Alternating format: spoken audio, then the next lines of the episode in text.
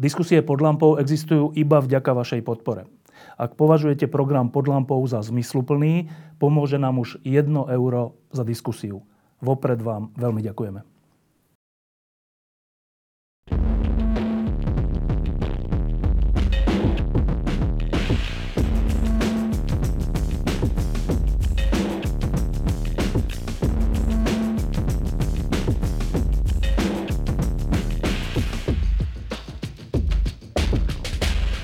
Máme leto dvetisícdevätnásť a to je koniec divadelnej sezóny, ale nie len divadelnej sezóny. Bol to na Slovensku, ale aj v Česku, ale vlastne v celej Európe a na svete veľmi zaujímavý rok. A my sme si povedali, že sa o tomto roku, osobnom roku, aj spoločenskom roku, možno trochu aj civilizačnom roku, budeme v lete rozprávať a našim prvým hostom na túto tému je človek, ktorý tiež zažil v tomto roku všelijaké zaujímavé veci. Okrem filmu, divadla, aj vystupovanie na námestí. Tak hneď sa opýtam ako prvú vec, čo boli také highlighty Martina Hubu? No, začal si, že je koniec divadelnej sezóny. Vieš, pokiaľ je tá sezóna divadelná v divadle, tak je to, myslím, OK. Ale neviem sa ubrániť dojmu, že to divadlo, ako si zasiahlo všetky zložky nášho bytia, nášho života a že sa tu hrá čosi niekedy priemerné, niekedy podpriemerné, niekedy veselo, hra tragikomédia, ale proste jednoducho, ako keby mi chýbal dotyk so skutočnosťou, že proste sme sa ocitli v takom nejakom bláznivom víre, aj hodnotovom, aj medziľudskom, že vlastne ako keby tá hranica medzi reálnym životom a divadlom sa zotrela. Ja viem, že sa hovorí o divadle, že je odrazom skutočnosti, odrazom života ako takého. Ale dnes mám pocit, ako keby tá skutočnosť bola odrazom divadla, že sa to celé pre- prevrátilo. Medziľudské vzťahy ťažko definovateľné, hodnotový systém ťažko definovateľný, zorientovanie sa v, v, v tom hodnotovom systéme, ktorý samozrejme vplýva na život všetkých nás, vlastne nezorientovateľné. Človek sa upína teda samozrejme k nejakej svojej skúsenosti, k nejakej svojej empírii, ale tiež cítiš, že, že to tiež nie je riešenie stále byť v nejakej bubline a, a, a ako tak si sa snažiť uchrániť si zdravý rozum pri, pri, pri tom, čo žijeme, pretože tá, to odizolovanie sa od skutočnosti, ktorá vlastne so skutočnosťou nemá nič spoločné, furt to je nejaké virtuálno-divadelné, či chceš, či nechceš, musíš sa do toho namočiť, pretože možno, že pred, len vtedy sa dá k tomu životu akému takému vrátiť, keď nastavíš tomu tej skutočnosti zrkadlo a začneš na tie nenormálnosti upozorňovať. No takže ja si myslím, že keď si hovoril, zatiaľ najnormálnejšie momenty som zažil v divadle a najnenormálnejšie momenty som zažil v realite. Spomenul si námestie. No tak to námestie o čo išlo? V tom námestí vlastne takou hlavnou ambíciou, myslím, bolo zase upozorniť na nenormálnosti a neprirodzenosti a anormity, ktoré, ktoré nás, nás obklopujú. Veď nenáhodou sa celá tá iniciatíva volala Za slušné Slovensko. Čo to znamená, že asi nie je slušné, keď sa po slušnosti volá. Hej, vždycky človek volá, túži po niečom, čo ho je absencia, alebo čo nemá. No a to už si myslím tak, že sa vygeneroval vôbec ten názov, že sa vygenerovalo to množstvo ľudí na tých námestiach. To všetko ako keby svedčí o tom, že tá normálnosť, lebo za prvú, prvý znak normálnosti by som považoval slušnosť, že to nejak abstinuje, že to niekde, niekde to utieklo. A v celej škále e, tých ľudských aktivít a tej ľudskej prítomnosti, ktorá nás obklopuje v priateľských vzťahoch, v pracovných vzťahoch, e, v politických nejakých tých, tých, tých komunikáciách.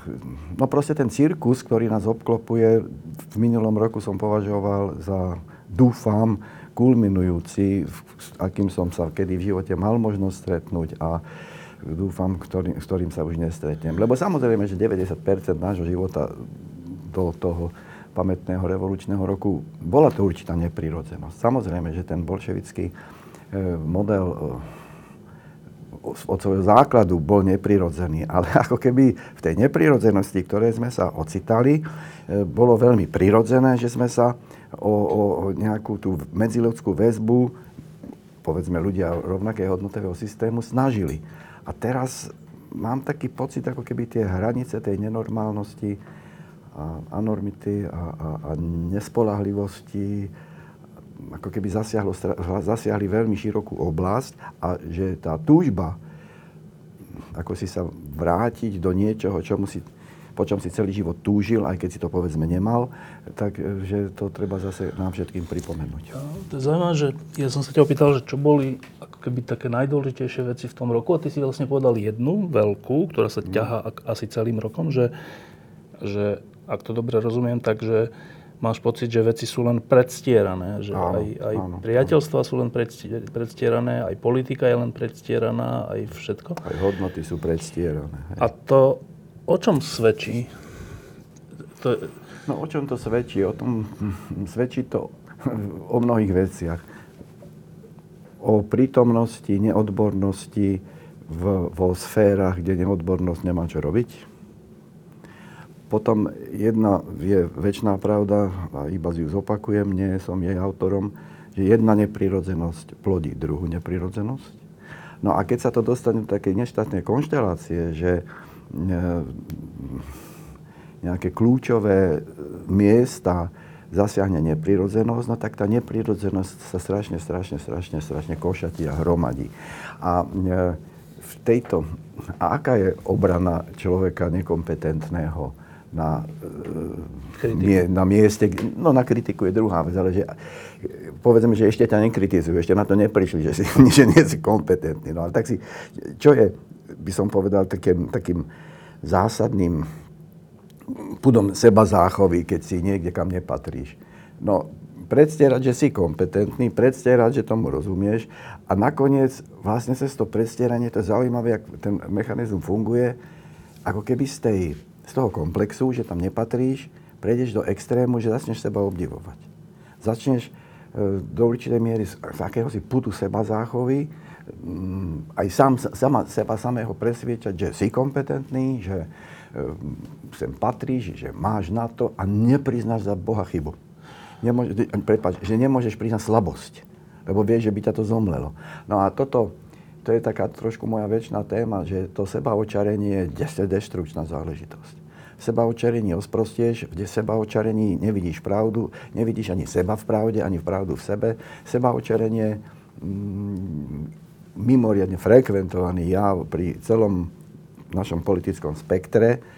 Hovorím o politickom, samozrejme, to s tým sebaočarením zasiahnuté aj iné spektrum než politické, nož ale hlavný, by som povedal, kormidelník týchto vecí, o ktorých sa teraz bavíme, akokoľvek, či chceme, či nechceme, je tá politická e, sféra. No a tamto sebaočarenie je, aj keď niekto do toho vstúpi s nejakou skromnosťou, alebo aj by si chcel veriť, že s nejakým dobrým úmyslom, tak tie kamene, ktoré tamto melu, melu, melu, vyústia skutočne v rámci možno sebaobrany do sebaočarenia. A to považujem za veľký prejav slabosti a veľký a veľké nebezpečenstvo pre normálny chod spoločnosti. Keď si to teraz hovoril, tak som rozmýšľal, že, že, že o kom vlastne hovoríš. Tak čo si pamätám za ten rok, no.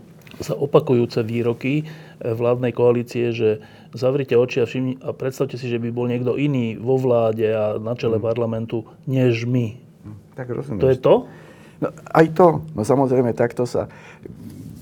Vedel by si ty sa dostať do tej miery suverenity, že by si povedal, tak sa pozrite na mňa, som tu a viete niekoho lepšieho? No veď to môže povedať len hlupák, nie?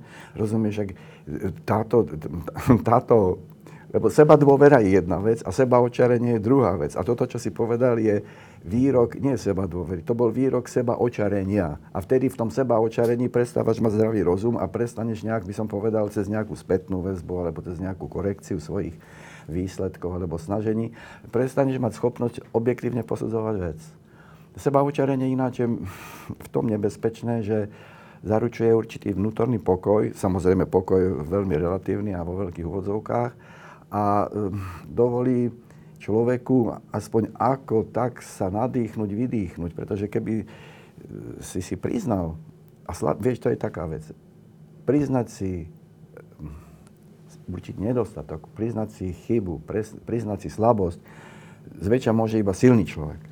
Slabý človek to nemôže dovoliť. Slabý človek musí predstierať, slabý človek musí cez to sebaočarenie a cez to kamuflovanie proste sa udržiavať to okolie vo vedomí, že teda je taký úžasný, ak by rád e, e, prezentoval.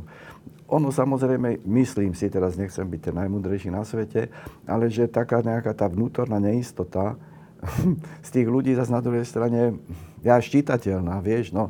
Môže niekto v tom parlamente sa postaviť a môže byť aj na vedúcej funkcii, no ale v tých očičkách a v tom, by som povedal, trvaní na tom svojom, pritom ja si zase nemyslím, že by to bolo s nimi mentálne tak zle, že by nevedeli, že, že predstierajú, vieš. No takže v tomto to sebaočarenie je obrovské narkotikum, to ti pomôže, to je veľké analgetikum, že proste ti to aký taký mier do duše poskytne, vleje. A druhý taký príklad, čo ma napadol, bolo, mali sme aj prezidentské voľby v tejto sezóne a e, vtedy tí viacerí iní kandidáti hovorili o Zuzane Čaputovej, že toto dievčatko a čo ona má za sebou a kto to vlastne a čo tá vlastne chce. Čo tiež je také vlastne, to je vlastne prejav toho istého. A paradoxné áno. Ale je, že to prehrali. No, áno, ale... Prehrali to preto, že to ich zrelativizovanie nebolo poctivé. Ty ideš zrelativizovať čistého človeka, však oni čo hovorili, je príliš čistá na to, aby mohla ísť robiť to, čo robí. Lebo pod naivitou, pod neskúsenosťou a pri tých prívlastkoch, ktoré boli, vlastne keď si si ich tak nejak dal dokopy a trošku sa snažil byť objektívny, no tak hovorili... No, že, že je to... Nie, nie ako my. Potom druhá vec, ale že je to príliš, príliš čisté. No a ľudia v podstate preto to, myslím, tak kontraproduktívne pre tú druhú stranu dopadlo, no lebo oni začali, anali- začali si no, tá analyzovať, nie, nie, zbytočne zložité slovo, začali uvažovať, no tak čo, no tak je naivná, no tak... Ale mali sme tu nenaivných a pozri, jak to dopadlo. Je neskúsená. Však mali sme tu skúsených a pozri, jak to dopadlo. Je neznáma. No tak však sú tu známi borci a pozri, jak to dopadlo. Takže vlastne ono sa tie, tie negatíva, ktoré ponúkali, spojili v pozitíva, lebo objektívne tiež si myslím, pozitívami aj boli. No však čo z toho, čo povedali, bolo negatívne. Že, a to mám rád, to som minulé tu, kde si rozviedol v novinách, že hlavne vytýkali, že nie je čas, aby sa učila. No dovol. A pritom hlavná požiadavka doby tých námestí a ak to necítia, tak aj spoločenského vedomia je, že preč už s tou neslušnosťou, teda pod tou neslušnosťou sa dá pomenovať veľké spektrum rôznych prívlastkov, ale že preč už s tou neslušnosťou, buď, skúsme byť slušní. Čiže to bola požiadavka aj tých námestí, aj teda spoločenského vedomia.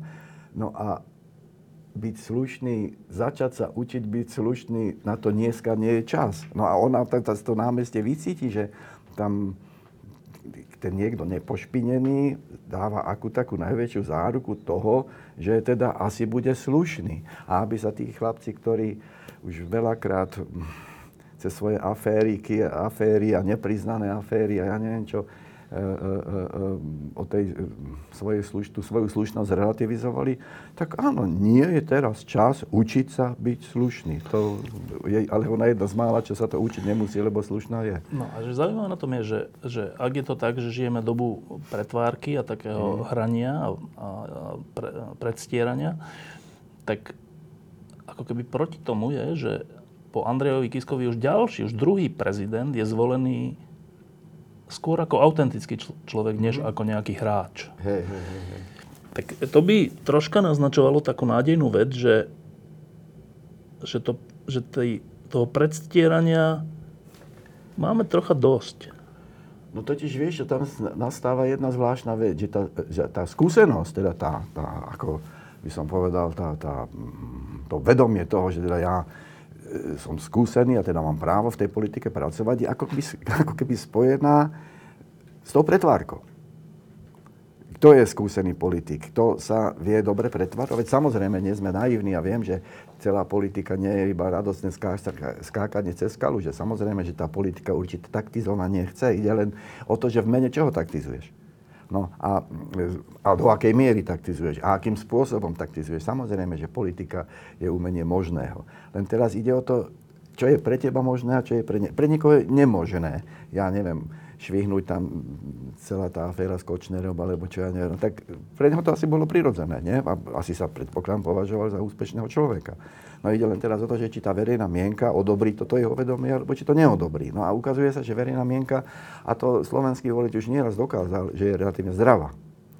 Tá, ako keby tá naša biologická mladosť národa, alebo už čo, k tej prirodzenosti, tá, tá spoločenská vedomia slovenských ľudí, slovenského národa, by som povedal, má, má, má pozitívny, pozitívny vzťah a pozitívne výsledky. Si spomínam na tú druhú Žurinovú vládu, tam už sa to čakalo všelijak, skončilo to, ako skončilo. S Kiskom, čo to bolo za relativizovanie, to skončilo to, jak to skončilo, teda dobre to skončilo. Čaputová, no však tá začala tými tromi percentami, skončilo to tak, jak to skončilo. Čiže, a vždy to posunula verejná mienka v podstate, z vysokých percent. A tá sa, ja viem, že verejná mienka je háklivá vec, tá vie veľmi zakolísať, ale v tých, by som povedal, takých rozhodujúcich momentoch, ako keby slovenský volič mal zdravý inštinkt. A, a dnes je možno tá neochota prijať to hranie najväčším kladom toho slovenského voliča a slovenského e, e, e, občana, respektíve občanov žijúci na, na našom teritóriu Slovenska, že tam je Tá, tá prírodzená inklinácia k prírodzenosti veľmi pozitívnou a dá sa povedať v poslednom období a v poslednom roku veľmi rozhodujúcou veličinou. No a teraz sa troš, troška presuňme, že e, ty máš tú, tú výsadu, že si človek Slovenska, ale aj človek Česka, lebo si tam obľúbený herec, asi často obsadzovaný a, a, a, a úspešne obsadzovaný. Um, No neviem, tak tvoj pocit z českej spoločnosti. Ja som mal vždy pocit, že oni sú pred nami kultúrne, aj nejako skoro civilizačne, dané históriou, dané, dané všeličím. No ale keď sa pozrieme, že akého oni majú prezidenta, akého my máme prezidenta, a keď sa pozrieme, čo všetko sa deje okolo ich predsedu vlády, ktorý je paradoxne zo Slovenska, ale to je jedno, volili ho občania Českej republiky, že ten elementárny pocit z dnešného Česka je čo? Ja som mal ten istý pocit, čo ty si spomenul, že ten kultúrny vývoj, spoločenský vývoj, že v tých Čechách, aj cez historické komponenty a cez historické súvislosti, že ako keby bol to ten náš starší brat, hej? Nech mi je odpustené, ak zase sa len prihriem polievočku na tému sebaočarenia, že oni v tom našom súrodenectve, ako keby tak na t- našu tému sa tak trošku očarili. A v tom seba očarení, ako keby prestali u nich fungovať tie najzdravšie inštinkty a, a, a v tom seba očarení, ako keby stratili tú schopnosť ostražitosti a dopočuť vety a dopočuť, keby som teda chcel byť veľmi polopatistický, upozornenia, povedzme, Havlove. A tam ten určitý český e, sebaovdiv, ústiaci v pragmatizmus, lebo oni dosť obdivujú tú, to, to, to, ten svoj pragmatizmus. E, podľa mňa kvalitatívne im totálne obratil hodnoty a že oni v tom, že povedzme sa majú dobre, zabudli na určité vrstvy tohto termínu, mať sa dobre, a trošičku bol zúžený na, ja neviem, na blahobyt. Ale to duchovno, na ktoré Havel dosť upozorňoval, to duchovno ako keby tak podcenili a dodnes podceňujú a dodnes im to podsúvajú politici, ktorých si spomínali, však máte sa tak dobre, ak ste sa nikde nemali, nikdy nemali, tak preboha, čo chcete? No čo chceme? No k tomu, k tomu plnému hrncu už dneska už nestačí zase len veľká lyžica. K tomu plnému hrncu, pod plným hrncom, pod plným životom, teda keby sme ten hrnec považovali za život, nepatrí len, len to, že sa má dneska tak dobre v tom zmysle konzumnom, ako som sa nikdy nemal. No a samozrejme, obrovská vrstva duchovne nekonečne hodnotných ľudí a ľudí, ktorí sa nad týmto faktom obrátenia, obrátenia sa len k tomu dobre sa mať, sú z toho nešťastní a trošku nám Slovákom možno závidia, že my sme si ten hodnotový systém ne, nevykreovali len na ten plný hrniec a že v podstate ako keby sme si v tých našich, k tej úplnosti blahobytu stále voláme po tej slušnosti, alebo teda hlasnejšie voláme po tej slušnosti. Že sme mali tú silu, že, že to spoločenské vedomie malo tú silu presa len s, s tými politikmi trošku zaš, za, za, za, zašibovať. Čo u nich vlastne sa dá, nedá, lebo vždycky ich umlčia. Máte sa tak dobre, jak ste sa nikdy nemali a päťdesiat percent, tak vidíš, áno. No a To, to je, myslím si, teraz tam trošku taká tá najväčšia smola, alebo taká najväčšie nebezpečenstvo, aby sa to vedomie v tých ľuďoch priblížilo k tomu, čím oni vždycky pre Európu a svet boli obrovským prínosom cez tú duchovnosť svojej literatúry, hudobných skladateľov, filozofov, vedy. Keby sa vrátili k, to, k, k, k, k, k uvedomeniu si, že k tomu blahobytu, že čo všetko opustili.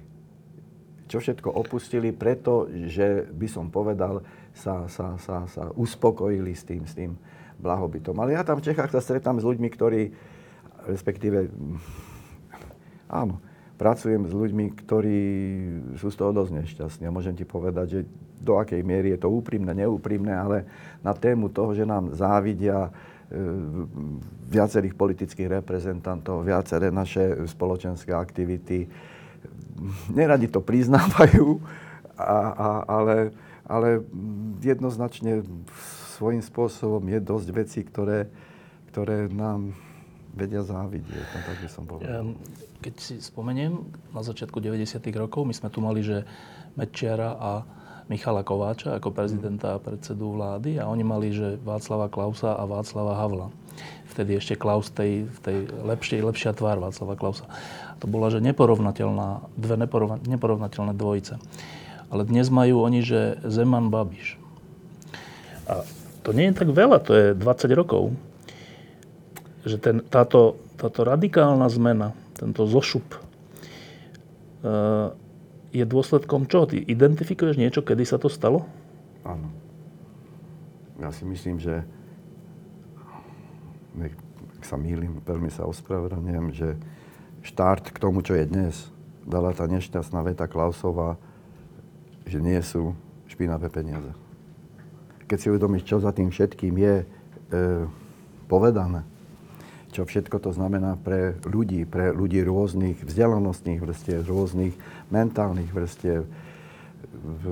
Dať toto rozhrešenie pre tento druh uh, uvažova- myslenia, mm, tak ja si myslím, že to sa nám mnohom podpísalo. On to síce potom, Klaus párkrát všelijako sa snažil vysvetliť, že to tak nemyslel, ale odznelo to. A myslím si, že nepociťovať hriešnosť alebo nemať výčitky svedomia pri akomkoľvek získaní peňazí je skaza. A ono dneska v svete je to dosť roz, roz, rozfofrované a rozšírený tento pocit. To není názor, to je pocit. Ten názor vlastne ti sformoval tvoj pocit. Nemám výčitky, nech už tie peniaze získam akokoľvek. Výčitky nech majú tí, ktorých prichytí polícia. No, A aj to je, no tak, tak keď si sa pýtal, že kde si myslím, že bol taký ten štartovací bo, bo, punkt toho, kam to všetko vyústilo, tak si myslím, že toto je podpísané z vysokých percent na tom stave, ktorý tam momentálne je. Ale zase na druhej strane ja sa nechcem tu napasovať na eh, politického alebo spoločenského komentátora českých pomerov. Oni, iste, veľa tam pracujem, som vďačný za to, že tam pracujem, som rád, že ma tam aj ľudia radi vidia, to je všetko pravda. Stýkam sa s ľuďmi, s ktorými názormi nemám problém a oni, dúfam, nemajú problém s mojimi názormi. Je tam ale vysoké percento ľudí, ktorí uznávajú celkom iný hodnotový systém ako ľudia, s ktorými sa stretávam. No a to je presne o tom Babišovi, lebo e, ak na začiatku Václav Havel bol, bol reprezentantom niečoho duchovného, niečoho spojeného s českým národom a jeho históriou, tak dnes je Babiš tiež nejakým spôsobom reprezentantom českého národa alebo českej spoločnosti a on, teraz keď tam mali tie obrovské demonštrácie proti nemu, vrátane tej veľkej na Letnej, kde bolo dvestopäťdesiat tisíc ľudí, tak on presne ako hovorí, že on povedal, že ale ja tomu vôbec nerozumiem, že veď my dávame ľuďom stále viac peňazí. A prečo sú oni nespokojní? A to je, to je taký rozdiel v myslení. A vieš, ak to myslel úprimne, Určite to myslel úprimne. A myslel to, tak tam ťažko niečo vysvetlíš. Rozumieš, ak ja ti, ťa pozvem na obed, dám ti s prepáčaním za výraz nažrať a potom som nespokojný, že sa mi nehodíš okolo krku, lebo ja neviem, som po tebe chcel takú alebo takú službičku. No tak asi, asi mi to nevysvetlíš, že ťa budem považovať, že nebudem chápať tvoje, tvoju nespokojnosť. No, tak opustili toho Václava Havla predčasne, opustili tých múdrych filozofov svojich českých trošku unáhlene, zrelativizovali si, mali veľké obdobie zrelativizovanie od Masaryka cez celú Patočkovskú a túto, túto, túto krásnu generáciu. Oni totiž sú, ako keby ich prichytáva jedna vec, oni sú enormne vtipní. A oni cez tú svoju vtipnosť zrelativizujú všetko. A aj by si to odsúdil, že prečo relativizujete toho a toho, lenže oni to zrelativizujú bohužiaľ tak, tak vtipne. Že je to že, zábavné, no? Že je to, že je to, ale je to skazenosné. Pretože keby si to tak nejak hlúpo zrelativizoval, no ale oni majú tú smolu, že to zrelativizujú svojím spôsobom príťažlivo. No a to vie byť dosť nebezpečný jav. Uh, ty si okrem iného v túto sezónu uh, zažiaril vo filme, uh, kde si stvárnil uh, Tomáša Garrigua Masaryka. A teraz t- mám takúto otázku v tej súvislosti, že to, o čom hovoríme, tak skeptici by povedali, že ale čo vy chcete od ľudí? Veď ľudia sú vždy takí, že v prvom rade ide o to, aby mali materiálne podmienky, lebo keď ich nemajú, tak po nich túžia a keď ich majú, tak potom je nejaká... Potom sa dá uvažovať o ďalších veciach. To by povedali asi skeptici. Neviem. A teraz, keď si ty, predpokladám, študoval toho Masaryka, kto to bol, čo to bol, vtedy boli Česi alebo Čechoslováci iní. Vieš, čo bol ťažší život. A ťažší život ťa drží pri zemi a ťažší život ťa robí rozumnejším. Ťažší život ti nedovolí uletieť tak ľahko, ako keď si v relatívnom blahobite. A okrem toho, v tom čase ešte sa ľudia navzájom potrebovali. Aj tá žena potrebovala manžela nielen preto, že sa mali radi, však zaplať Pán Boh, je fajn, keď sa mali radi, ale muž musel zarobiť, žena musela sa postarať o domácnosť, brat musel pomôcť bratovi, ja sused, neviem, susedovi. sused susedovým. Proste ľudia sa potrebovali. Dneska je v tom strašne luxusný a na druhej strane nebezpečný stav, že dnes sa ľudia vzájom nepotrebujú. Tá žena, no tak však vychová to dieťa aj bez toho muža, ten muž si tú košelu dá vyžehliť kdekoľvek. Koniec koncov môže sa rozhodnúť, že móda je mať pokrčenú košelu, že ten, ten, ten tak, ako... Nerád to poviem, ale že ten nezvládnutý pocit slobody z toho, že sa vzájomne nepotrebujeme, je dnes dosť podpísaný na tom, čo sa pýtáš, v porovnaní s tým, čo bolo za Masaryka. Za Masa... Samotný Masaryk, to dneska málo kto vie, žil v tak nepredstaviteľnej chudobe dlhé roky, že on skutočne mal problém sa nájsť. V čase, keď bol Čechmi odmietnutý teda ešte? No nie, to ešte čas, ešte čas aj, aj odmietnutý. No, on bol Čechmi odmietnutý v podstate, až kým sa stal prezidentom. No však vtedy, vtedy myslím. No? No. Ale chcem povedať, nie, tak to už bol profesor a tak ďalej a tak ďalej. Ale on prešiel nekonečne núzným e, fázou. To tu nám vznikla taká fáma absolútne neopodstatnená, že sa oženil s tou americkou manželkou, takže bol bohatý cez, cez, cez jej rodinu, či absolútna hlúposť, jeho rodina, teda jej rodina e, e, Garikovej. Masaryka absolútne odmietla, nikdy sa nezblížili, nejak, že by im pomohli, alebo čo, čiže oni, museli, oni ako mladomanželia treli absolútnu biedu. Treli biedu. A takáto vec, že ideš za ideou, on samozrejme mohol akému takému blahobytu väčšiemu prísť, keby nebol tak uvzatý, ak bol uvzatý, bol posadnutý tou ideou a on bol zase ten chlap, čo teda som nekonečne obdivoval a dodnes si ho za to nepredstaviteľne vážim, že na tých tisíc možností ihnúť, uhnúť smerom k blahobytu rezignoval a išiel za svojím cieľom. Kde bral tú silu? No tak brali ju čiastočne z toho protestu, tak nepoviem asi nič nové, keď vieš, aj s tým pôvodom, pôvodom je to také celé zahmlené, celé problematické, on s tým celý život bojoval a to vie človeka zoceliť, lebo utrpenie ťa zocelí, z utrpení, ako Dostojevský tvrdí, do, utrpenie ťa robí rozumnejším. No a on si veľkou fázou utrpenia prešiel a nezatrpkol.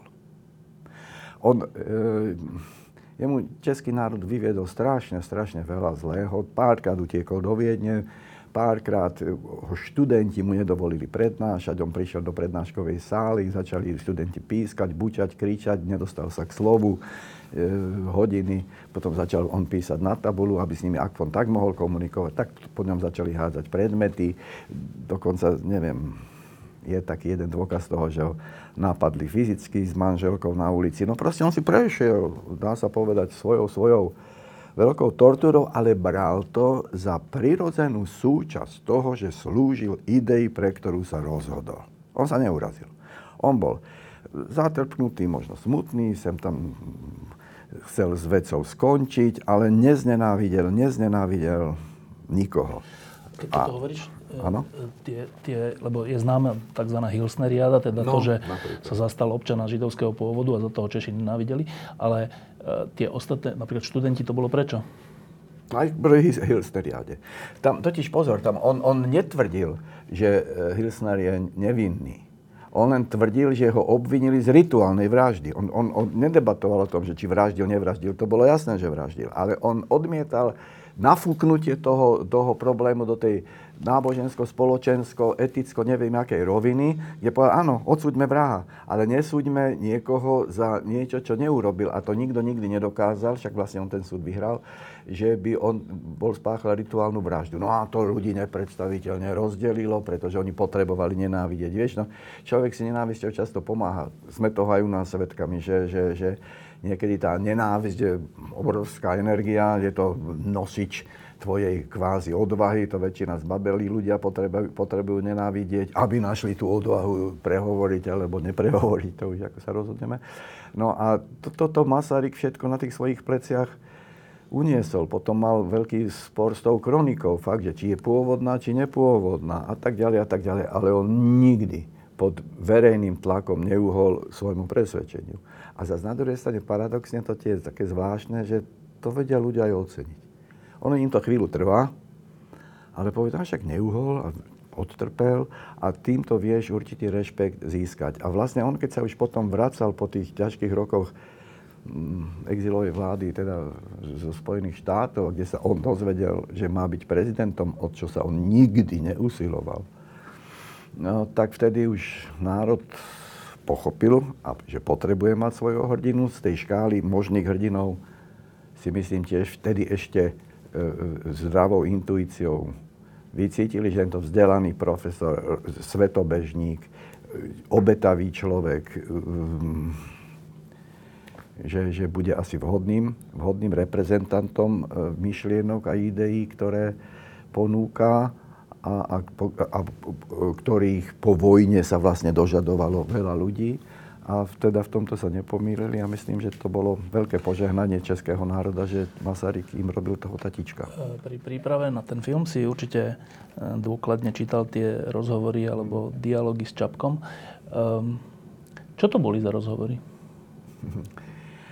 No, to je zložitá otázka, pretože keď tak dešifruj, keď si to tak dešifroval pri čítaní, tak všeličo si si mohol myslieť o... Oni boli v, v, v, v mnohých pasážach relatívne kruté. On... To bolo také, taká tá metodika, ktorou to robili, taká bola mne síce konvenujúca, že oni sa rozprávali, rozprávali, ono to zase neboli kaskády slov. Oni sa rozprávali rozvážne a mnohé, mnohé si odmlčali. Však neviem, či vieš, ale vznikla aj kniha Mlčení s, s Masarykem. No, e, takže Čapek potom poslal autorizáciu, to, čo napísal Masarykovi, on to celé prepísal, prerobil, si zase Čapek sem tam súhlasil, si to nesúhlasil, no proste nevznikalo to ľahko, ale vznikalo to v túžbe potom, aby sa akej takej pravde priblížili, keď tam chcel Čapek poskytnúť aj určité intimnejšie pasáže, tak to zase Masaryková rodina sa vedela vzbúriť a trvať na určitej, by som povedal, nejakej korekcii, na určitej cenzúre týchto pasáží. To zase mal Masaryk problémy aj so svojou famíliou, čo tam pustiť, čo tam nepustiť. Čak vlastne dlhé roky tá knižka vôbec nevyšla a, a, a, a no nevznikalo to harmonicky a vďaka tomu je to také dobré. Vieš, že oni... Ja si myslím, že v tej vzájomnej, nazvieme to zase v úvodzovkách bezohľadnosťou, že sa k tej pravde priblížili viac, ako keby si gažulírovali a keby si seba zadňofukovali. Keď hovoríš, že to bolo občas kruté alebo, alebo bezohľadné, v akom smysle? No, nie je tajomstvom, nerád o tom hovorím, pretože to je taký jeden ako, tieň, ktorý mám spor s pánom profesorom Masarykom, že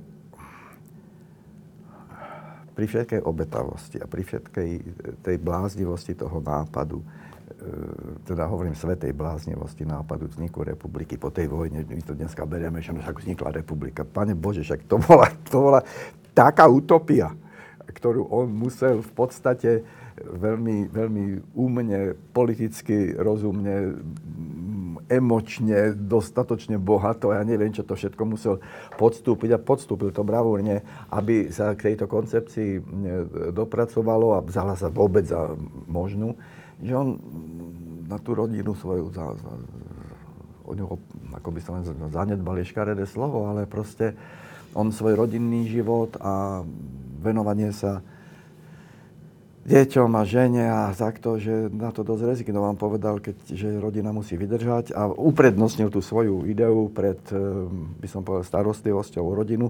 Pod starostlivosťou nerozumie materiálne veci, tak samozrejme bol to prezident a takže tam nešlo o to, že či by nemali peniaze na relatívne spokojný život, ale že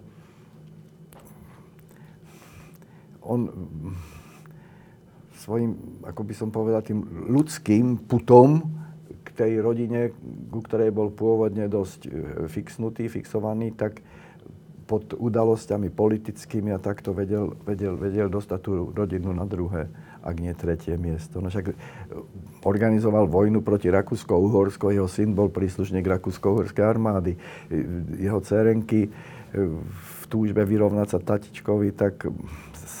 Stále sa snažili, snažili, ale on, on zase bol asi ťažko dosažiteľný, ale dosiahnuteľný a, a tie dievčatá to zomlelo. Ten jeho syn Jan, však vieme, tak zase tam mal on veľmi veľký problém, okrem toho, že má ten problém možno s Rusmi, ktorí ho vyhodili z okna, ale on mal veľký problém aj, aj svoj osobný, či už s alkoholom, alebo čo, a ten tatiček to všetko videl a... a, a snažil sa tomu čeliť a iste, že sa snažil to jak tak ustrážil, neustrážil to. Žena sa mu zbláznila, tak ako mm, tiež mal na tom asi určité percentá, e, nechcem povedať viny, ale no určité percentá účasti e, cez, to, cez to venovanie sa tomu, tomu spoločenskému e, problému a nie rodinnému problému. Takže v tomto, e, nech, ale mohol som si to zda dovoliť povedať, pretože zase ten za to všetko, za čo človek môže obdivovať, za čo ho považuješ za, neviem, neviem, mesiáša tej doby, že sa to... Lebo, vieš, dneska áno, Československo, tam tých variantov bolo nekonečné množstvo. A že, že to on uhral takto, jak to uhral, odpúšťa mu čechoslovakizmus, pretože to bola nevyhnutosť, musel s týmto termínusom pracovať. A tak ďalej, a tak ďalej. Že sa povadil so Štefánikom, no tak sa stretli dvaja silní partneri, A v rámci politiky zase vieš, radšej jeden zlý generál, jak dvaja dobrý. To, to, to je všeobecná pravda. Takže on v tomto vedel byť bezohľadný. Tam, kde vedel, že pre tú jeho ideu a pre to dosiahnutie toho jeho cieľa má právo urobiť tento a tento razantný krok, tak tie razantné kroky on robil tvrdo. Aj či v tej e, svojej redakcii, či v, t- v svojich spolupracovníkov, to sa zase on, by som povedal, nie, nie, nie, nie, neženíroval. Proste pokiaľ vedel, že má na to právo cez to, že pre tú jeho ideu to, to je potrebné. Že sa nepomýlila, že tá jeho idea bola mravná, si myslím, je najväčším dôkazom to, a zase sa zopakujem, ale to myslím treba do nekonečna opakovať, tá jeho základná definícia demokracie. A preto, keďže išiel za demokraciou, tak sa nemohol pomýliť, lebo tá jeho základná definícia demokracie je, že demokracia znamená, že naväzuješ vzťahy s ľuďmi preto, že ich máš rád. No, čiže on to vlastne e, v rámci, celú, celá tá jeho tvrdosť bola v mene mäkosti. Bola, bola v, áno, v mene akejsi lásky k človeku. No, tak, a že niekedy to nesie zo sebou aj nejaký ten tvrdší zásah, no tak to asi patrí k tomu, lebo vieme dobre, prepáč, že koľko zase akoby tej mäkkosti vie veci skomplikovať. A keď si hovoril, že tým, že aj v tej knihe sa to prejavuje, ale že, že vlastne v mene tej veľkej idei zanedbal rodinu, mm-hmm. a dochovalo sa niečo, že sa s tým nejako vyrovnal? No ťažko, lebo tam potom nastúpil ten fakt, že keď on svoju milovanú ženu, ktorej sa veľmi korektne choval, ale v rámci svojich politických aktivít. Keď ona zomrela, tak on si našiel známosť, však to nič nové nepoviem, kde objavil inú vrstvu lásky a vzťahu. No a to zase tá rodina neprijala značením. Tam, tam zase vlastne aj tento fakt mu tie vzťahy s rodinou skomplikoval. A, ale on zase na druhej strane už nebol potom ochotný sa tej svojej, toho svojho nového poznania lásky vzdať a skončilo to potom tak, to skončilo. Osud možno tak zlomyselne vedel dať za pravdu tým jeho dcérkám, pretože on potom v intenzívnom vzťahu tej lásky svojej novej ozaj skončil s rukou. Takto, no proste mm, sa mu to tako na zdraví podpísalo. On potom, to vždycky vieš, keď kým ho vidíš takého zarasteného, jak ho má tie blablabla, také nepestovanú bradu a v jednom momente je tá brada už zastrihnutá, pestovaná, tak som pochopil, že vlastne už potom sa o ňo museli starať. Čo mám porážku? Hej. On už tie posledné mesiace a roky už vlastne teda nie roky, ale rok už, už, už, už vlastne, ako odstúpil z úradu, tak on bol, mal porážku. No a samozrejme, dávalo sa so to aj do súvislosti s tým, že v tom vysokom veku objavil čaro iného rozmeru lásky, než len toho duchovného. To, že vášnivý bol? No hej, hej, hej. On, on mal pe- pe- veľkú pasáž o... Mne sa páčia najviac jeho pasáže o Bohu, ktoré sú veľmi exaktné. A potom tie jeho pojednania o mravnosti fyzickej lásky, pretože on celý život v podstate sa k fyzickej láske staval veľmi zdržanlivo, tak puristicky a celý život so svojou manželkou Garikovou prežil v takej istej predstave lásky, takej tej, by som povedal, askéze a, a, a lásky len ako prostriedku k splodeniu jedinca a po, povinnosti k splodeniu jedinca. No a potom ten rozmer lásky, povedzme, spojený aj s biológiou a s vášňou a s prijatím, že to nie je hriech. Že vášeň spojená s láskou môže prejsť aj v duchovnú, v duchovnú krásu, pokiaľ tú prirodzenosť tej fyzickej lásky nezneužiješ. To on hovorí, že vlastne ono hriešne je až zneužitie prirodzenosti. Láska ako taká je prirodzená záležitosť a tá je čistá. A až keď túto prirodzenosť zneužiješ, tak tam môžeme začať debatovať o hriešnej láske. No ale tak tomu on zase nikdy nedospel, samozrejme. No, takže to chcem povedať, že mm, tie jeho posledné e, týždne, keď si sa pýtal, do akej, či disharmónie alebo harmónie, ako to s tou rodinou skončilo, no tak nakoniec im to tiež trošku skomplikoval tým, že on e, objavil krásu a objavil duchovno-fyzickej lásky, tak to by som to povedal, a obhajil jej krásu, alebo snažil sa pred ním obhajiť krásu, čo myslím sa mu nejak extra, pokiaľ išlo o adresáta je, ako jeho rodiny, celkom nepodarilo. Takže aj tam to mal s tou rodinou trošku, trošku komplikované. On teda, poviem ti pravdu, nejakého extra veľa veľkého harmonických, har, nejak veľkej, veľkej harmonie nezažil, ne, ne, nezažil. On bol v tomto dosť utíraný človek a v tých jeho názoroch, v hĺbke tých názorov, v pochopení tej, tej, tej, by som povedal, zložitosti tých nuansov v ľudských vzťahoch. Asi preto sa tomu tak perfektne rozumel, že, že si to dosť odtrpel.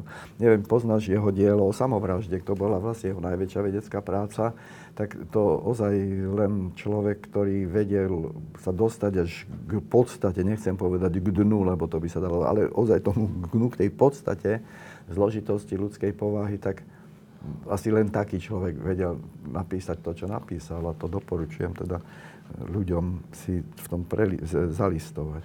No a teraz, e, to je presne dobrý bod k tomu, aby sme prešli k tvojmu e, divadlu minulej sezóny, práve končiacej. E, v tejto sezóne bolo to divadlo starého pána, ktorý sa zamiloval do mladej múzy. To bolo túto sezónu, no, že? Ako sa to volá? Pred západom slnka, napísal to Hauptmann. Áno, no, už sa na to strašne chystám. Um, to je vlastne niečo podobné. Hmm. A keď som ťa občas stretol ten, túto sezónu, tak viackrát si sa k tomu vrátil. A aj nejaké rozhovory som čítal tiež o tom. Hmm. Um, prečo sa ťa to tak týka?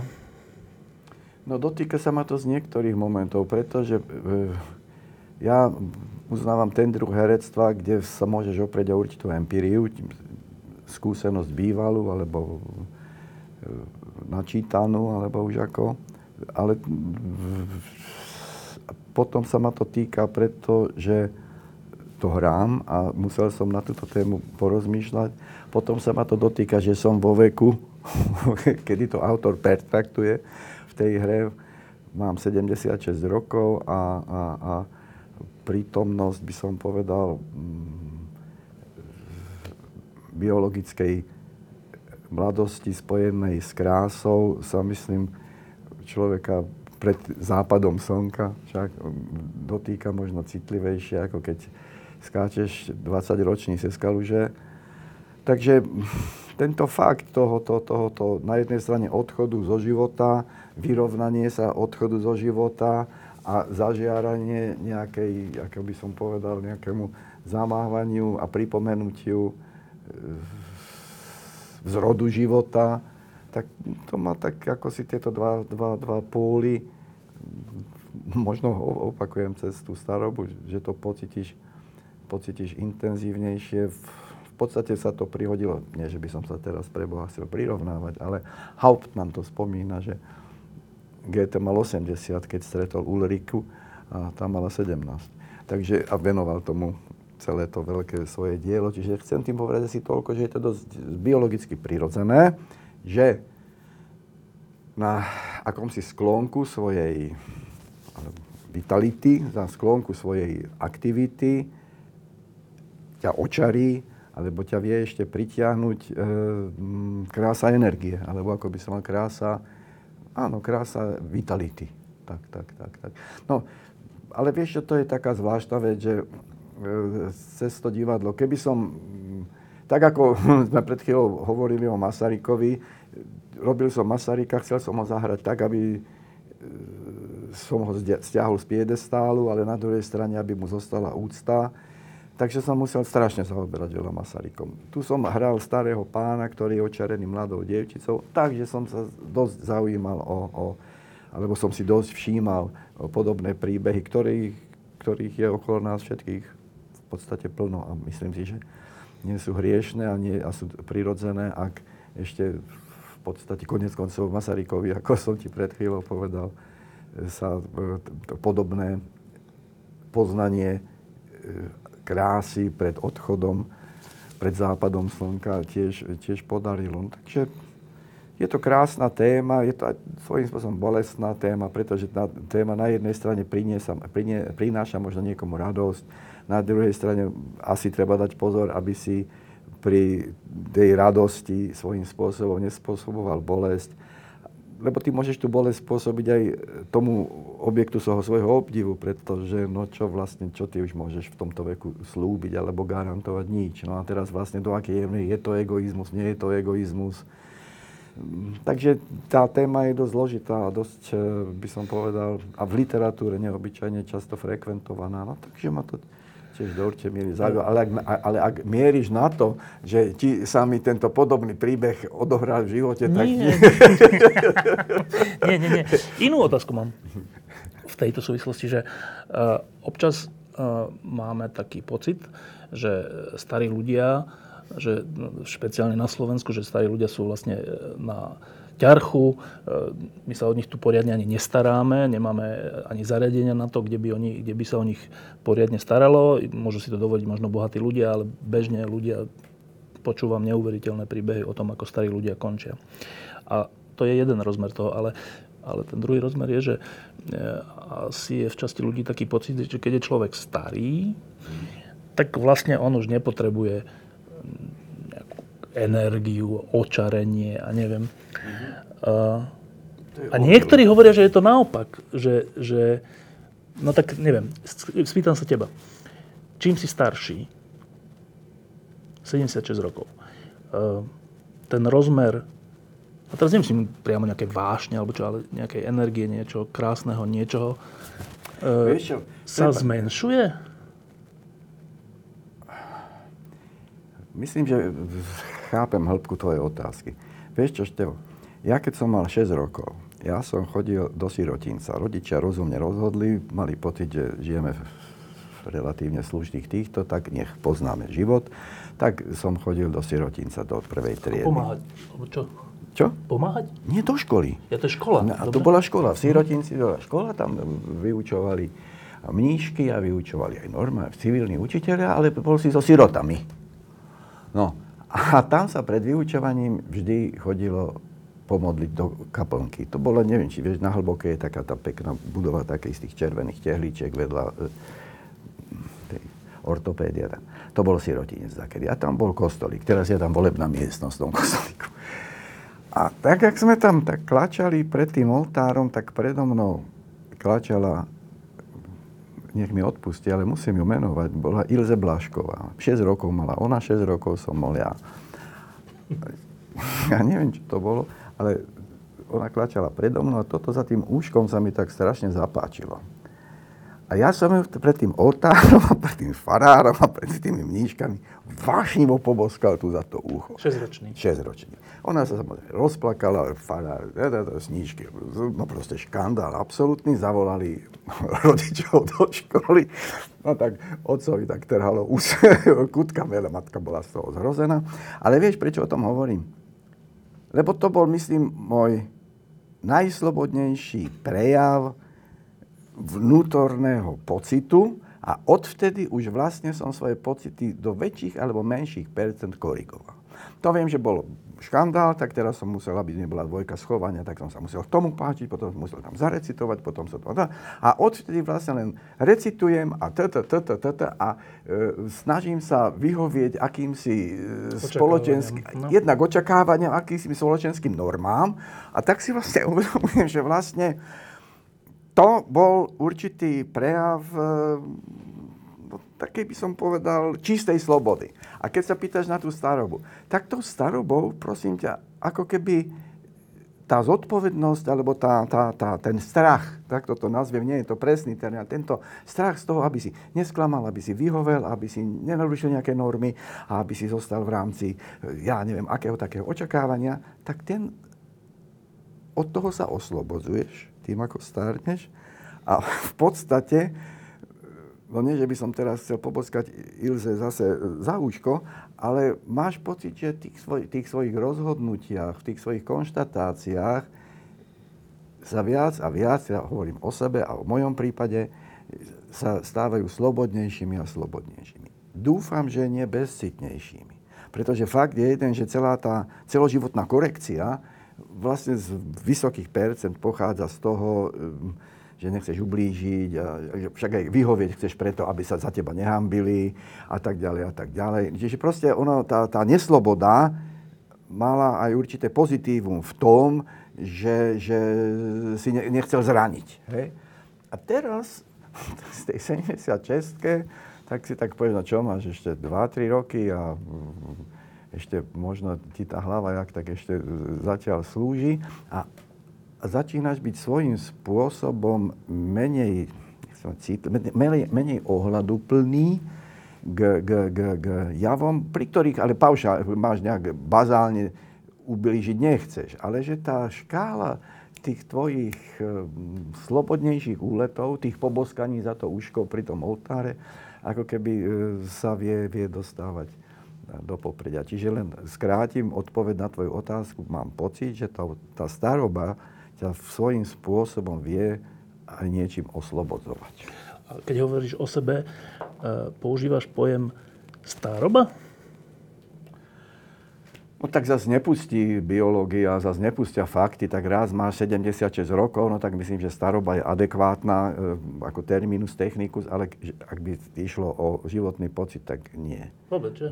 Ne, až, až, až, je to neslu, až je to neslušné a až ma to zaskakuje, pretože tak snažím sa chovať adekvátne k veku, ale môžem ti povedať, že mám s tým problém. Ja, možno, že je to už nastupuje tá starecká demencia, takže neviem to filtrovať, alebo neviem to odhadnúť a mám sa za nejakého to, ale nie, ja nemám pocit, že by som mal z mnohého ustúpiť, tak zaplať pán Boh aj nejak, ešte môžem aj po tých kopečkoch behať. A, a, ale zase na druhej strane si uvedomím, že raz to skončiť musí, že raz ťa tie kolená ti vypovedia, no snáď bude osud milosrdný a nebudem musieť nejak dlho bojovať s, touto, nejako, s týmto stareckými handicapmi, ale tak sa pýtaš a mám úprimne povedať, no tak nejak sa nepociťujem za hodného vylúčenia z ľudskej spoločnosti, lebo vieš, bol taký krásny uh, uh, uh, dokumentárny film o starnutí opíc. A už bola tá svorka tých opíc a uh, úprimné tvory, takže tí, star, tí starí sa vždycky viac a viac dostávali na okraj. Na, na okraj. A prosím ťa, už keď tí, tí najstarší absolútnym pocitom viny sedeli na kraji tých opičích kruhov a občas ten šéf, čo ten, ten vitálny, ten mladý, prišiel k tomu starému a tak ho znížil. Plaskol ho s takou bakulou po hlave. A tí ostatní sa tak tešili, tešili. A on aj dostal po hlave a tiež sa mu to akože, jak dobre, jak si ma udrel. No a v podstate tí, a tí ostatní, keď sa chceli šéfovi zapáčiť, tak tiež išlo, tiež odtresli toho starého po hlave. A tak som si možno uvedomil, že o niečo sme teda sa posunuli od toho opičieho vývoja, ale že ten starký do určitej miery vie tak, ako si začať prekážať. A to, by, to je asi na starobe najbolestnejšie, keď začneš mať pocit, že si na obťaž. Ak nie sú tie zariadenia, ktoré si spomenul, ktoré by ťa prijali dostatočne dôstojné a, a keď si nútený zostať na tú obťaž, že nemáš kam o, o, odísť.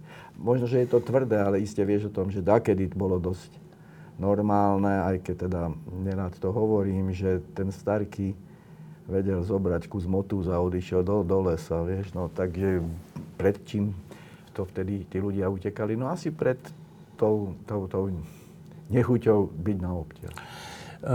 Keď človek je mladý, tak neuvažuje o konci, ale čím je človek starší, tak chtiac alebo nechtiac, keď ho niečo pichne iba, alebo hocičo, tak začne uvažovať, že čo to mám? Není to už niečo, nejaká predzvesť? Uh, ty máš sedemdesiatšesť rokov. Uh, ako to máš so smrťou? No v tomto ťa sklámem. Ja som prvýkrát bol v živote hospitalizovaný, keď som mal dvanásť rokov, a to na žalúdočné vredy. A A to nie, že mám, to už som bol hospitalizovaný. Celý môj život. To boli bolesť žalúdka. Kamaráti po, počas, ja neviem, pauzy išli do bufetu, ja do, do, do, do kúta krčiť sa.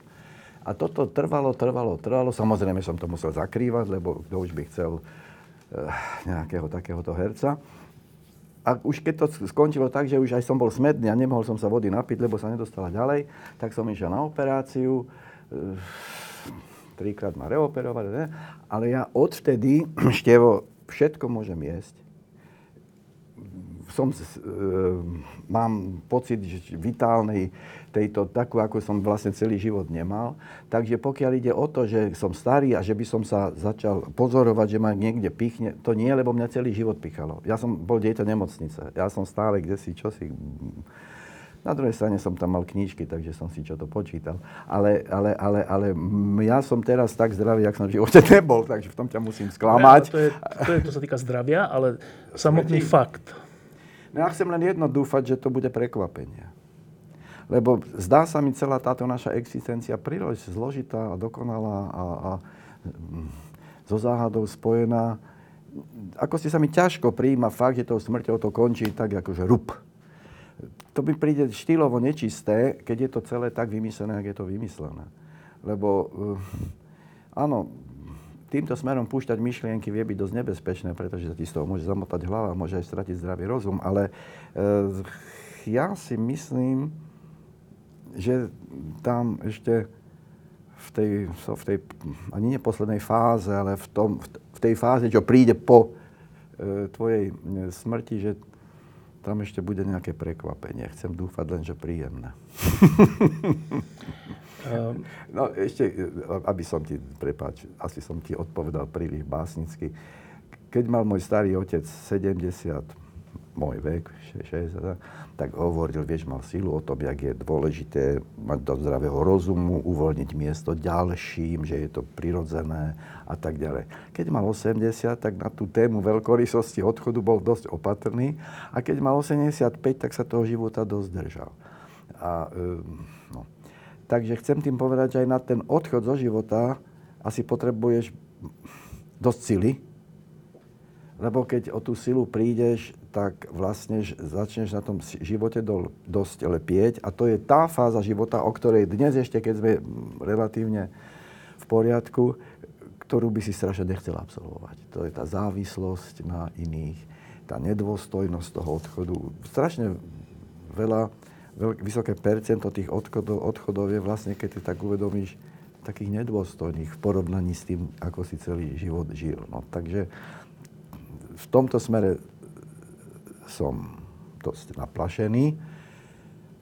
Myslím, že nie som nejak extrémne pripravený na to, aby som niekomu bol na obťaž, ale aký osud už zlomyselný je, tak sa dosť obávam, že to presne tak skončí. A už musím potom len na nejakú milosrdnosť tých ľudí, čo sa o mňa budú starať, spoliehať. No hovoril si niektoré zaujímavé veci, čo som nevedel. Jedna z tých, že vlastne celý život si sa uh, si mal taký pocit od toho bosku z šiestich rokov, že sa niečomu prispôsobuješ, alebo vyhovuješ, alebo proste niečo také. Um, pričom máš za sebou zaujímavý život. Um, že obecne život dobrého herca je zaujímavý, stretáva sa so zaujímavými ľuďmi a so zaujímavými príbehmi a so všetkým. No ale keď máš teraz sedemdesiatšesť rokov a že... Uh, Teba tá sedemdesiatšesť nejak trápi, počo? Nejde o to číslo, ale že, že ľudia si často kladú otázku, že aký to má všetko zmysel. Hmm. Moja snaha v robote, hey, moje vzťahy, moje niečo. Tak možno by som sa ťa na to opýtal, že aký to má zmysel? Tak už boli múdrejší, ak my dvaja, čo ten zmysel nejak analyzovali a nenašli. No musíš si nájsť pravdepodobne nejaký, nejaký taký model alebo taký nejaký, nejaký dôvod, prečo tu si. No tak ja si môžem svojím spôsobom hľadám ten zmysel v tom, že keď každý večer si pred tými päťsto šesťsto ľuďmi, no takže možno zo pár z nich si im možno pripravil príjemnú chvíľu, alebo v niečom si im možno mm, ponúkol vedomie, že nie sú vo svojich problémoch sami, pokiaľ išlo o takú nejakú hru, alebo tak tú užitočnosť, pokiaľ ide o moje bytie a, a, a preto som aj mojom povolaniu asi neobyčajne vďačný a už neviem, nakoľko som si to zaslúžil, že živím v sebe nádej, že určité percent toho, to, čo som urobil, niekomu spôsobilo alebo radosť, alebo vysvetlenie, alebo poučenie, alebo že ho zažili nejaký katarzný moment. Takže v tomto by som asi sa snažil vidieť svojho bytia, svojej prítomnosti v tom mojom byti. Aby pravdepodobnosť toho, že ten katarzný moment ponúkneš, na to zase je dosť dôležité nielen sa naučiť text, ale zase mať niečo odžité, aby si, aby divák cítil, že vieš, o čom hovoríš. To zväčšina my herci si vždy myslíme, že vieme, o čom hovoríme, ale to je veľmi zdanlivé zdanie. Byť či nebyť. No tak isté, že no tak čo už sa na tom dá nerozumieť. Ale dá sa na tom veľa, veľa nerozumieť. A pravdepodobne tou starobou stále možno prichádzaš na hĺbšie pochopenie prapodstaty toho textu, ako, ako, ako si si v tej tridsiatke myslel. Ja mám rád tú Zweigovú úvahu, že pod každou pravdou je ukrytá hĺbšia pravda. No a ten vysoký vek, tí pravdepod- tú pravdepodobnosť toho, že tomu stále viac a viac rozumieš, zvyšuje práve tou skúsenosťou, ktorú, ktorú, ktorú ti ten vek vlastne automaticky e, poskytuje. No, automaticky. Toto je ešte dôležité, aby v tom tvojom snažení to, že musíš mať veľa odžitého, tým pádom odčítaného, veľa empaticky vycíteného. Toto zvyšuje pravdepodobnosť toho, že z toho javiska sa ti to podarí ponúknuť tak, že ten divák v tom hľadisku z toho môže mať taký taký úžitok a, a zmysel. Takže to zase ten fakt, že si pred, večer čo večer pred tými päťsto šesťsto ľuďmi zase zavezuje k tomu, aby si si to teda zaslúžil a aby si teda sa snažil ten svet a život odžiť tak, aby si ho pochopil, aby pravdepodobnosť, že to, čo hovoríš, bude mať nejaký vnútorný obsah, bol čo najväčší. No tak v tomto som sa snažil udeliť si rozhrešenie z toho, že som prišiel na svet. Posledná vec. Hovorili sme o uplynulej sezóne, ako občianskej, tak aj profesnej. Um, úplne, že je nejaká vec, ktorú by si rád zažil v sezóne dvetisíc devätnásť dvetisíc dvadsať občiansky aj profesne? Je, je, je, je, je. A nástup určitej normálnosti, ktorá bude vychádzať z vnútornej suverenity nás všetkých, ako, ako tu sme. Lebo dokonca, ja si rád pomáham tým, a nie vždy je to dobre pochopené, že všetci sme z väčšej či menšej časti Čenkovej deti. Vieš, že sa niečomu si sa dostal a teraz nie všetci to vieme zvládnuť. Bol by som rád, aby ten, čo má... Budú to také sprosté, veľmi prakticistické veci, keď hovoríš. Ja by som bol rád, keby sme sa dostali v spoločenskom vývoji tak ďaleko, že keď budeš mať auto za dva milióny eur, že nebudeš mať pocit, že smieš zaparkovať kdekoľvek. Neviem, či rozumieš, čo chcem povedať. Budem rád, že keď niekto sa dostane k nejakému majetku, tak nebude za väčšie, najväčšie šťastie považovať to, aby ho za to obdivovali. Vieš, to by som ešte raz ti povedal, keď, čo by som rád zažil. Ja ti to zdefinujem cez Horský park. Pred prvou svetovou vojnou bohatí ľudia v, v, v Presburgu, vďační za to, že sú bohatí a pocitujú ti zodpovednosť za to, že im bolo dopriaté bohatými sa stať, založili ten spolok, kde sa rozhodli každý venovať nejakú časť majetku, aby aj tí menej šťastní, pokiaľ teda ide o uspenie finančné takto, zažili príjemnú chvíľku a spravili Horský park. Tam bolo šesť krčmičiek, v každej nejaká tá harmonika, nejaké tancovačka, takto, chodničky, výsadba, soška, no proste spravili v, v, v, v, v Požoni, alebo teda v Presburgu, vtedy ešte maličkom, vlastne to bolo, končilo to na Firšnáli a ne, už vtedy spravili ten veľký, krásny Horský park pre ľudí, ktorým nebolo dopriaté chodiť na Maledivy. bol by som rád, keby to spoločenské vedomie naše sa zmenilo v tom, že dnešní ľudia, ktorí prišli k majetku,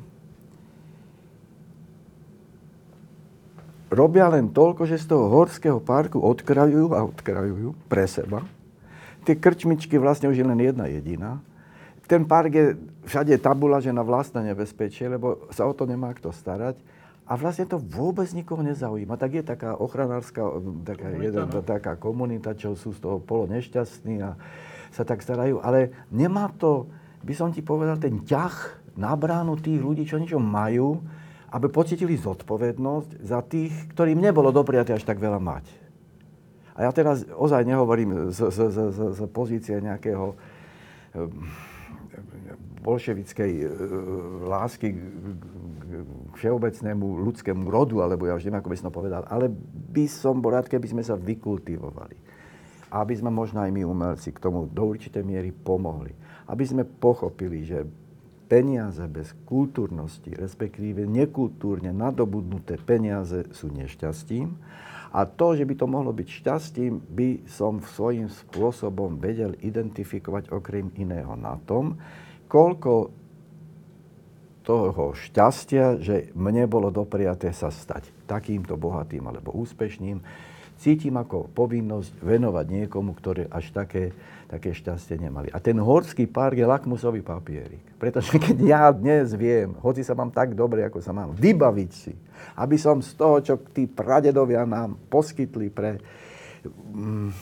pre poskytnutie pocitu radosti zo života pre tých, čo nemali to šťastie a okolí bohatými sa stať, keď z toho sú schopní odkrajovať tam a ešte a vybaviť si to odkrajenie vďaka svojim finančným možnostiam a vďaka svojim konexiám.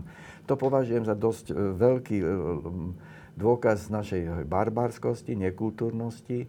A keď by sme vedeli vytvoriť niečo tak očarujúce, nezištné, na druhej strane funkčné, ak bol Horský park, a to by som si v budúcom roku, keby sa nejaké percentá z tohto ako si začali javiť ako pravdepodobné, tak to by som si dosť želal.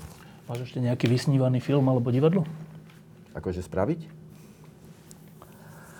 No, tak vieš, tak už musíš v tom mojom veku byť opatrný na túžby. Preto vieš, Biblia hovorí, boj sa svojich splnených túžob. Tak isté, že mám niečo ešte. No hlavne som rád, že ma to ešte baví. Rád mám, že ešte zatiaľ hlava poslúcha, pokiaľ ide o texty a dúfam, že aj obsah tých textov. Takže mám ešte určité plány, ale vieš, my sme takí poverčiví, takže... A to sú herecká či režijné? No ako, ako na to príde, aby som to najradšej spojil. Vieš, ono, ja som rád sám seba režiroval, nie všetci to chápu, alebo nie všetci sú s tým súhlasní, ale vlastne, čo mňa k režii dohnalo zúfalstvo, pretože keď som bol režirovaný niekým a tlačil ma k niekam, kde som s tým nesúhlasil a pritom na javisku sa musíš tváriť, že s tým súhlasíš, vieš. No, takže tak som nejak to svoje herecké, herecké ambície sa snažil si to tak zorganizovať, aby som za to mohol prebrať celú zodpovednosť, takže som začal režirovať a... a zatiaľ nemám výčitku svedomia k tomu, čo som, čo som sa zrežíroval, takže asi tam by som najradšej ešte spravil nejakú tú aktivitu. Ak budem mať dostatočne silný pocit e, z toho, že by to ešte mohlo niekoho zaujímať. To bol pán vieš, Martin Huba. A, a môžeš, no. To som chcel povedať, že ešte koketujem s myšlienkou. Vieš, ja som hral ten kontrabas dlhé roky. Potom som vlastne s tým... To bolo krásne. No, no to bolo milé. Takže, a tam som mal dosť dlho pocit, že to funguje a že, vieš, t- tá téma, že ten podpriemer sa fetišizuje a ten sa, sa pasuje za nadpriemer, čo je teda téma t- tejto Ziskendovej monodrámy. Od dnešku, no. No, tak ich som povedal, vieš, to bolo zvláštne, keď som tom hral, potom to chvíľu sa zdalo, že je neaktuálne, tak sme žili v nádeji, že tento druh uvažovania je preč, no, ale on, myslím si, sa stal asi aktuálnym, skôr my sme boli v taký bláhoví, že sme si mysleli, že tento, tento, tento pocit, tento zdvihnutý prst, že pozor, ten podpriemer sa vždy bude pasovať za nadpriemer a toho priemeru a podpriemeru vždy bude viac ako toho nadpriemeru a že niekedy treba ozaj prísť na pomoc a a na obranu toho nadpriemeru pred tým priemerom. Takže to, toto je téma, ktorá, ktorá ma vtedy zaujala a znova ma, znova ma svojím spôsobom...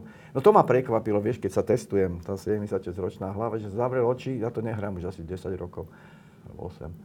A tak som zavrel oči a som si tú hodinu a pol toho textu takto buf, povedal. Lebo tá stará pamäť, vieš, to je tiež požehnanie starého veku, že sa začína byť kvalitnejšia ako tá mladá pamäť, nová pamäť. No takže ešte možno, že by som si aj ten kontrabas skúsil zopakovať pre svoju radosť a dúfam, že nielen svoju. Ďakujem pekne, Martin Huba. Ehm, leto. Tak toho bolo až až. Čo budeme robiť? Kedy myslíš? Leto. Ja je leto. Ja, ja som myslíš, že len to. Leto. No, budeme asi dietní na tému nejakých veľkých cestovateľských atraktivít. Vnúčence a dcerku máme rozcestovanú veľmi, veľmi široko spektrálne. S, s mladšou dcerkou uvidíme, ako strávime leto. My sme mali so ženou zlatú svadbu a my sme si vzájomný súhlas a vzájomné požiadanie sa o prežitie života spolu dali pred päťdesiatimi rokmi v Dubrovniku. Tam som vtedy ako študent, toto, taký mladý herec, čo si robil. A tam sme dospeli k tomuto poznaniu, no tak možno, že by sme si to tam chceli zopakovať. To je presne päťdesiat rokov? päťdesiatjeden. päťdesiatjeden rokov. A možno, že teraz v lete, alebo nevieme? Tak v lete by sme radi, alebo... Tak my, ak chodievame, tak zväčša tak ku koncu augustu a začiatku septembra, tam ten týždeň máme tak asi najradšej, že už to nie je tak bláznivé horúce a zase na druhej strane ešte relatívne teplé, takže ak nám bude dopriaté, tak by sme si to tam chceli ísť, tú manželskú zmluvu potvrdiť. Ďakujem pekne. Diskusie pod lampou existujú iba vďaka vašej podpore. Ak považujete program Pod lampou za zmysluplný, pomôže nám už jedno euro za diskusiu. Vopred vám veľmi